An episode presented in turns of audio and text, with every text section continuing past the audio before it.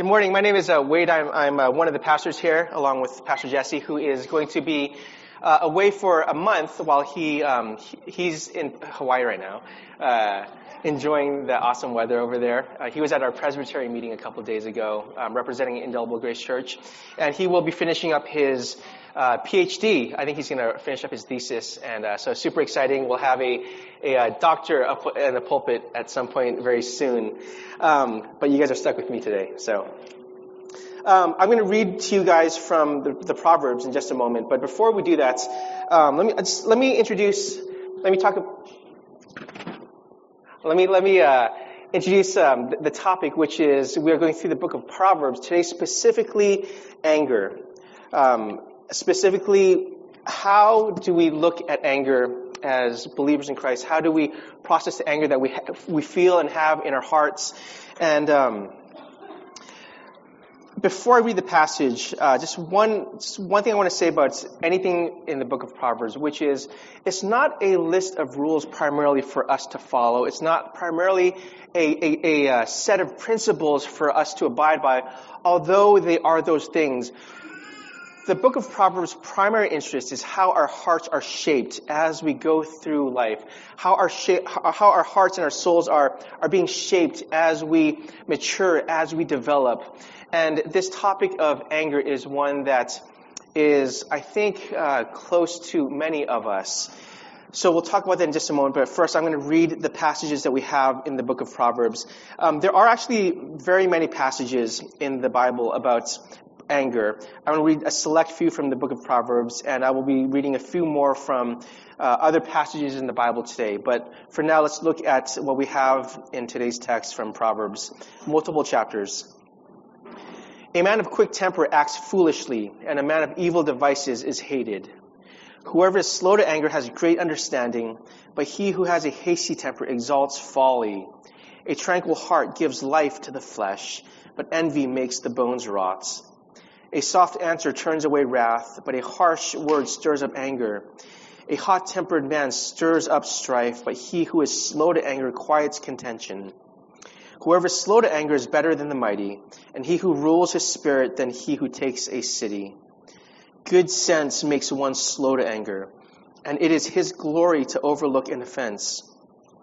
A man of great wrath will pay the penalty, for if you deliver him, you will only have to do it again. Make no friendship with a man given to anger, nor go with a wrathful man, lest you learn his ways and entangle yourself in a snare. If your enemy is hungry, give him bread to eat. If he is thirsty, give him water to drink. For you will heap burning coals upon his head, and the Lord will reward you. This is the word of God. I have a book here. Um, it's called Good and Angry, and it was written by a guy named David Powlison. And there are multiple chapters in the book. Chapter 2, the title of the chapter is Do You Have a Serious Problem with Anger? And I don't know if you can see this, but the entirety of the chapter is one word yes. Do you have a serious pro- problem with anger? Yes. And uh, I was actually introduced to this book by uh, my counselor. A few years ago, I was seeing a counselor, and um, uh, up in CCEF, or up at CCEF in, in, Philadelphia. And this was during a tumultuous season in my life, um, kind of be, around the beginning of, of the pandemic, and uh, maybe for you it was tumultuous as well. But um, there were a, a, few things that were playing into how I was um, processing life and how I was.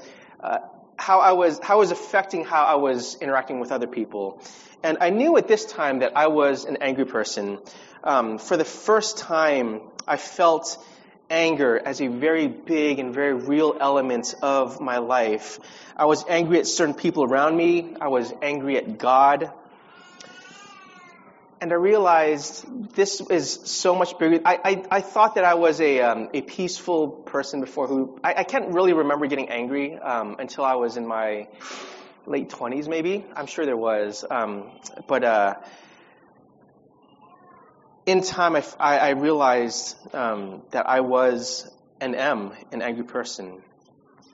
Now, anger is one of those emotions that animates us in ways that other emotions don't. Some of us, when you become angry, you become hyper articulate. You're really good at pointing out the flaws of other people when that happens. Others of us, we fall apart, we lash out with no restraint. Some of us become destructive with our words and our actions. If you have bitterness, or if you complain, if you're critical of other people, underneath that is anger. And we swim in it in this culture. We live in a really strange time in history right now. The term outrage culture, this is a term that we hear now, but this term did not exist 15 years ago. And 15 years ago is not that long ago. Do you want to get angry quickly? Just read the news or just go on Facebook or Instagram. Talk to your friends. Talk to people that have a slightly different political opinion than you, and you will get angry it's really easy to get angry right now. In pop culture, who are the characters that are identified with anger? Of course, there's the Hulk, if you follow comic books. Wolverine, John Wick, uh, his dog was killed and he therefore goes on a rampage killing thousands of people. Um, the, the, the Beef miniseries with Ali Wong and Steven Yeun. um, this at the center of this story eh, are two people who are filled with anger toward each other, and they destroy each other in the process. Holden Caulfield from Catcher in the Rye, Snape from the Harry Potter series, there's this simmering anger, perhaps. Batman, especially if you've watched the most recent Batman with Robin Pattinson, that is a dark movie, and you can feel the anger of Batman as you watch the movie.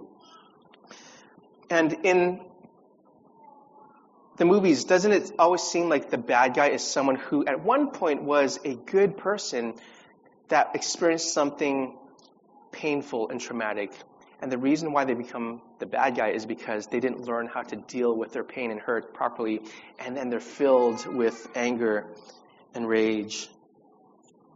And why do these characters resonate with us? Why are angry people such a um, such a, such a ubiquitous part of our culture, it's because I think anger resonates with us. Anger resonates with us. Are you an angry person? As we look at the scriptures, a few things to ask ourselves is that, am I an angry person? And according to the book, yes, you are an angry person. Um, why are we so angry? What do we do with that anger? And my goal this morning, just for the next uh, 20, 25 minutes, is for us to understand at least partially what God's word has to say about anger and what we are to do with it. So I have three points to get us there. Number one, the role of anger. Number two, the consequence of anger. And number three, the healing of anger. The role, the consequence, and the healing of anger. So first is the role of anger in our lives. Like every other emotion, anger is neither good nor bad. Emotions themselves are morally neutral. It's how we express them that is good or bad. Emotions are God given to us, and they're meant to move us toward action. They tell us about what's happening inside of us in response to what's happening outside of us. And what we need to learn, according to the scriptures, is there's this temperance that we need to approach our anger with. We neither suppress our emotions nor do we give them full rein of our words and actions. And what emotions do is they tell us that we, we, because we know intuitively something is wrong, emotions tell us, the, the more negative emotions, sadness, anger, um, they tell, quote unquote, um, negative emotions. They tell us that something is wrong with the world. The author Shige Clark, she says this, I posit that sorrow and anger are merely two roads diverge in a road, in a, in a wood ultimately ending at the same destination. Some of us need to cry, but some of us need to scream. In all of us is this innate feeling that something is wrong with the world and it's affecting me. So therefore, the angry person is not only the one who yells at people and slams doors. The angry person is also the one who has experienced sin on a deep level and wants to do something about it whether or not it's constructive. If we feel angry, whether or not we have a right to, there is something inside of us that says, there's something wrong with this person that offended me, or there's something wrong with the situation that I'm in.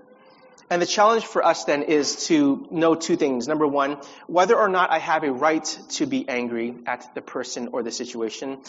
And number two, whether or not I am responding in an appropriate manner.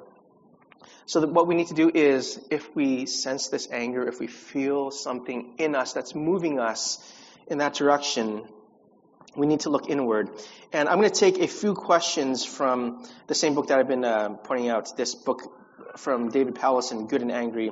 And this is what he says. Here are some questions that will help you uncover expectations and motives that underlie your anger. The first, when you get upset, what do you want? What does that desire mean to you? Why does that thing matter to you? What is it that we want when we feel anger? Second question, when you fire into anger, what do you believe about the significance of what just happened to you?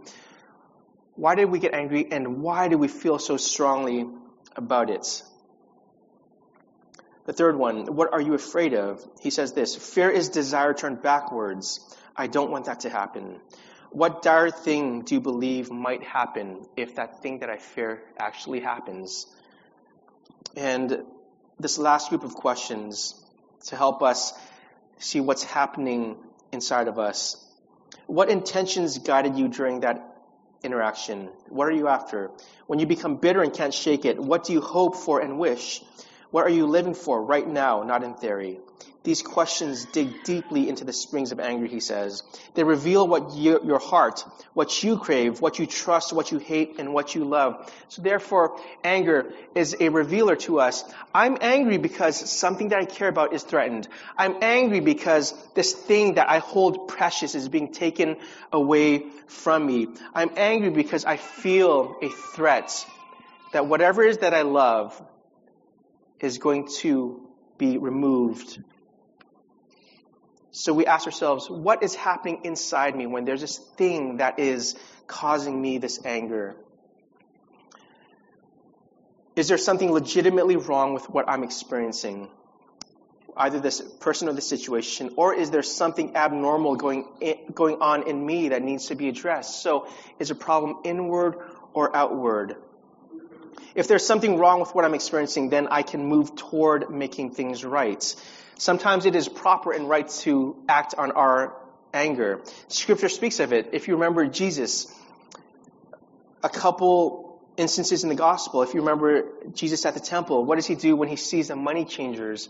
He turns over the tables in anger. He's furious that his father's house has become a, a, a place of commerce rather than a house of prayer. Jesus is angry in this moment, and that anger moves him to do something.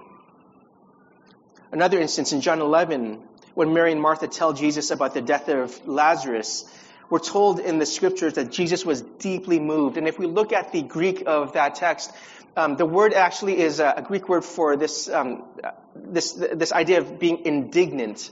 Jesus was indignant about the fact that Lazarus was dead. Jesus, out of angry sorrow, went to the tomb of Lazarus and raised him from the dead. So anger in itself is not wrong, but it's how we react to that anger that is either good or bad. And sometimes we, sometimes the way that we express anger is good and appropriate, as we see from the life of Jesus. But other times it's sinful. Other times it's sinful. So this is my second point. The consequence of anger. The consequence of anger. What does anger do to us when we don't approach it in the proper way? The first is this it dehumanizes us. Anger dehumanizes us as human beings. Um, one of the verses that I read earlier, verse 19, chapter 19, verse 19. A man of great wrath will pay the penalty. For if you deliver him, he will only have to do it again. This, so, this passage is telling us here is someone who is not only angry, but he identifies with anger on a deep level. That's why he's always angry. That's why he's a bitter person. There's a stubbornness to the angry person because they identify so strongly with the anger and they let it control them. Frederick Buechner says this about anger. Of the seven deadly sins, anger is possibly the most fun to lick your wounds, to smack your lips over grievances long past, to roll over your tongue the prospect of bitter confrontations still to come, to savor the last toothsome morsel both the pain you were given and the pain you're giving back. In many ways, it is a feast fit for a king.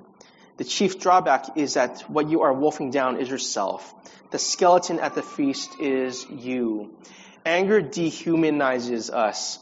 As I have thought about my own anger, I've seen how it, it can take a hold of me at moments. Like, there are times I'm washing the dishes and I think back to certain things that happened in the past year or two, and I feel myself clenching my teeth, and I, I feel myself getting warm because I'm getting upset, and I start fantasizing about ways I can make things right in my own eyes. And that is something that rots away at my soul because what, one of the things I learned over the past several years is it feels really good to be angry. I understand now why people lash out. I understand now why people do what they do when they're angry because it feels really good. But according to Frederick Buechner, and I think according to the Proverbs, what it does is it dehumanizes us. It cuts away at who we are. It cuts away at our dignity as human beings. It's one of the consequences of anger. Another consequence is that it alienates us from each other. Um, next week, we're going to look at the power of words from the Proverbs, and I'll talk a little bit more about that next week. But um, just uh, there's a little bit of overlap between what I say today and and next week. But anger alienates us because it creates a gulf between us and the person that we're angry against. There might be some negative sentiments, and you can either find a way to resolve those things, or you can put some teeth to them. You can decide, I'm going to hurt this other person back. I will make them feel what I felt.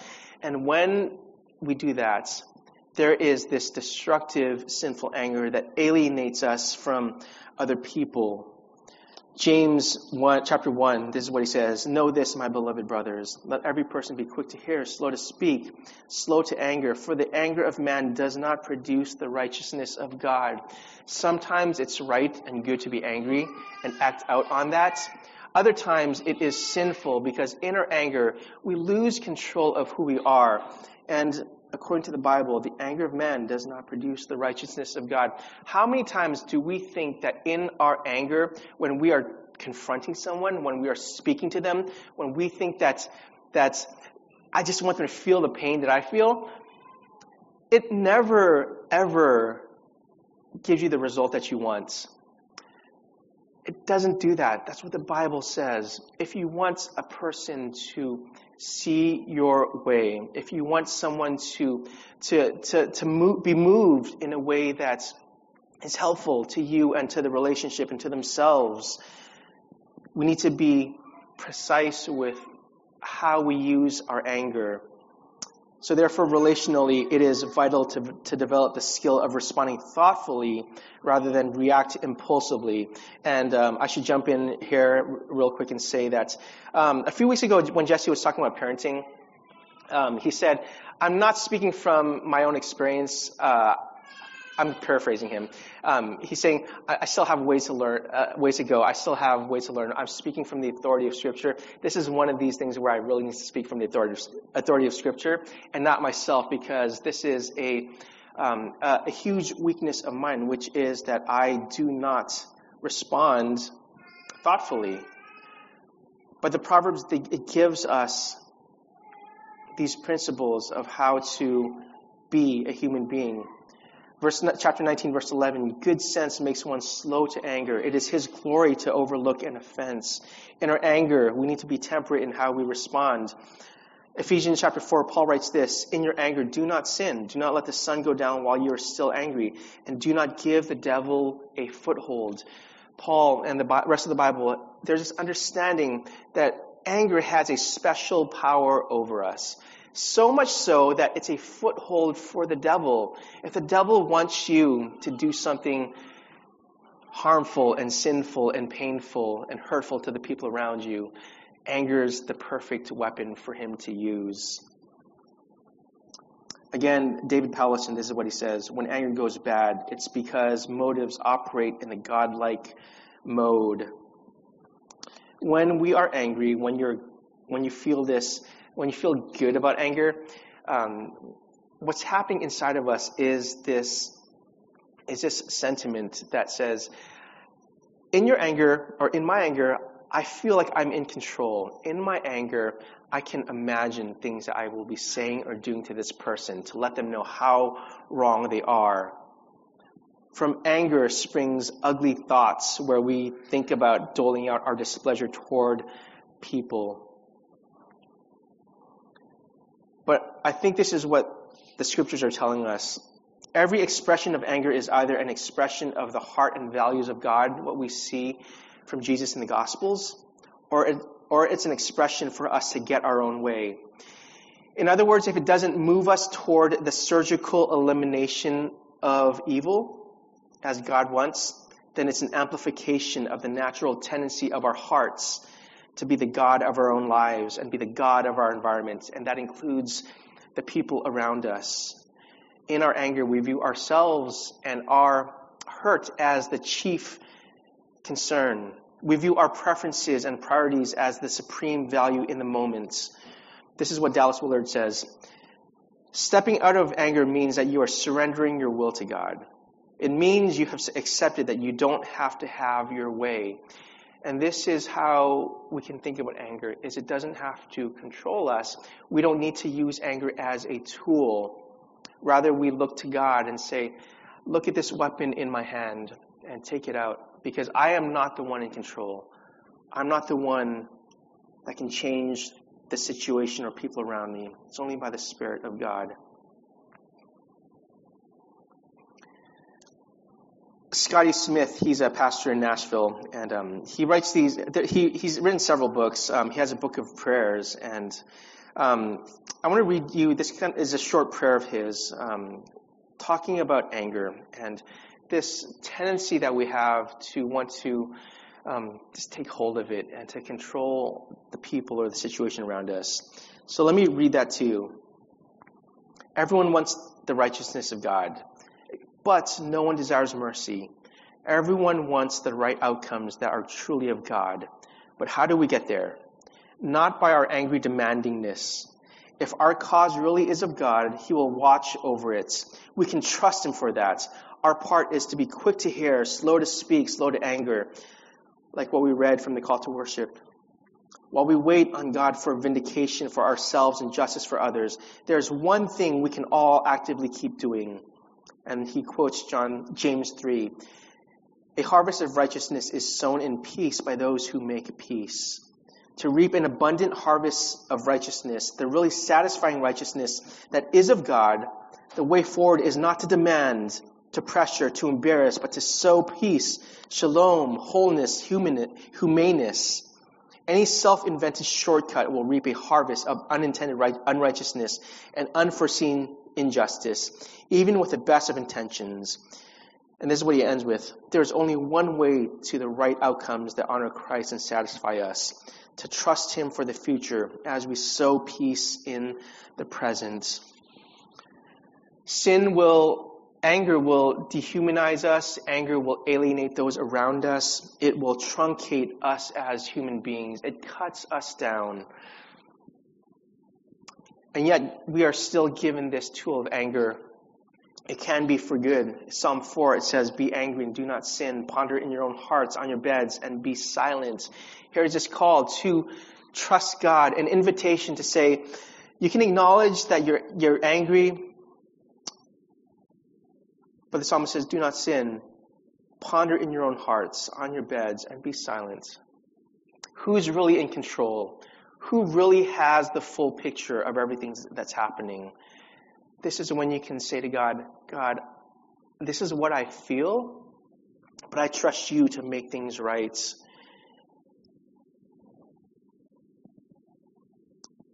This is why in Ephesians it says this Ephesians 4 Let all bitterness and wrath and anger and clamor and slander be put away from you, along with all malice. These things spring from anger. Be kind to one another, tenderhearted, forgiving one another, as God in Christ forgave you. We're invited to give anger its proper place. Anger is either destructive or constructive. And the Proverbs give us these instructions. This is how you wield this powerful weapon. our final point the healing of anger. The healing of anger.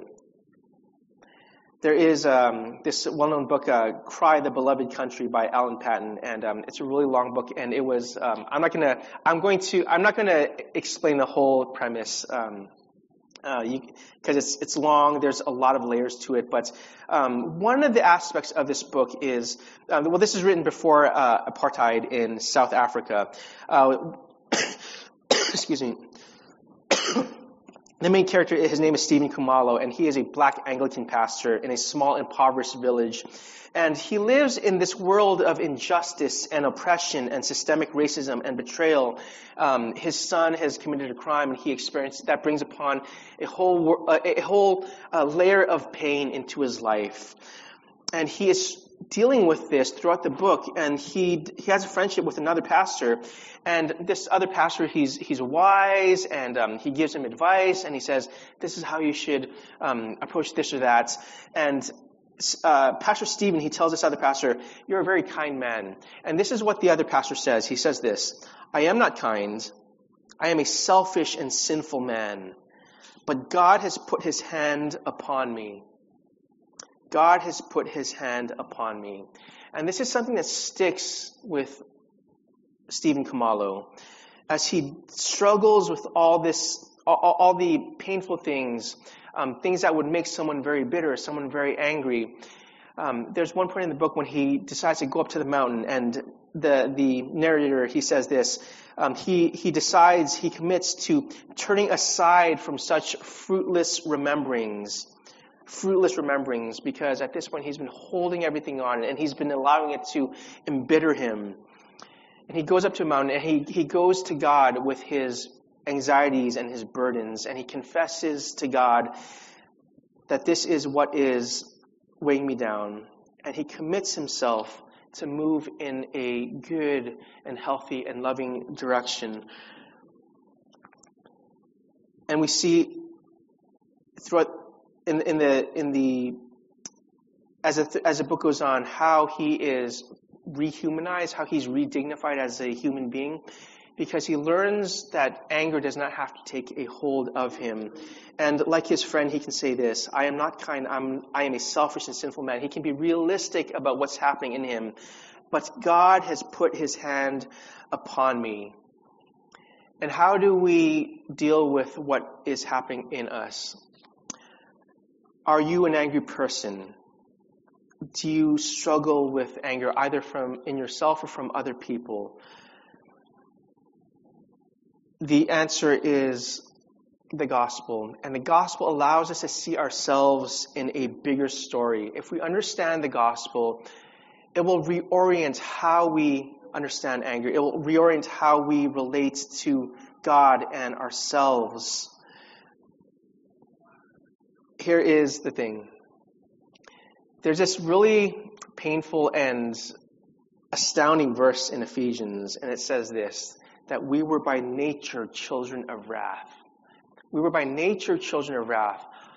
That means that all of you, all of us, me, we were objects of God's burning anger the Bible speaks repeatedly of God's anger towards sinners. The Bible speaks repeatedly of God's judgment and wrath.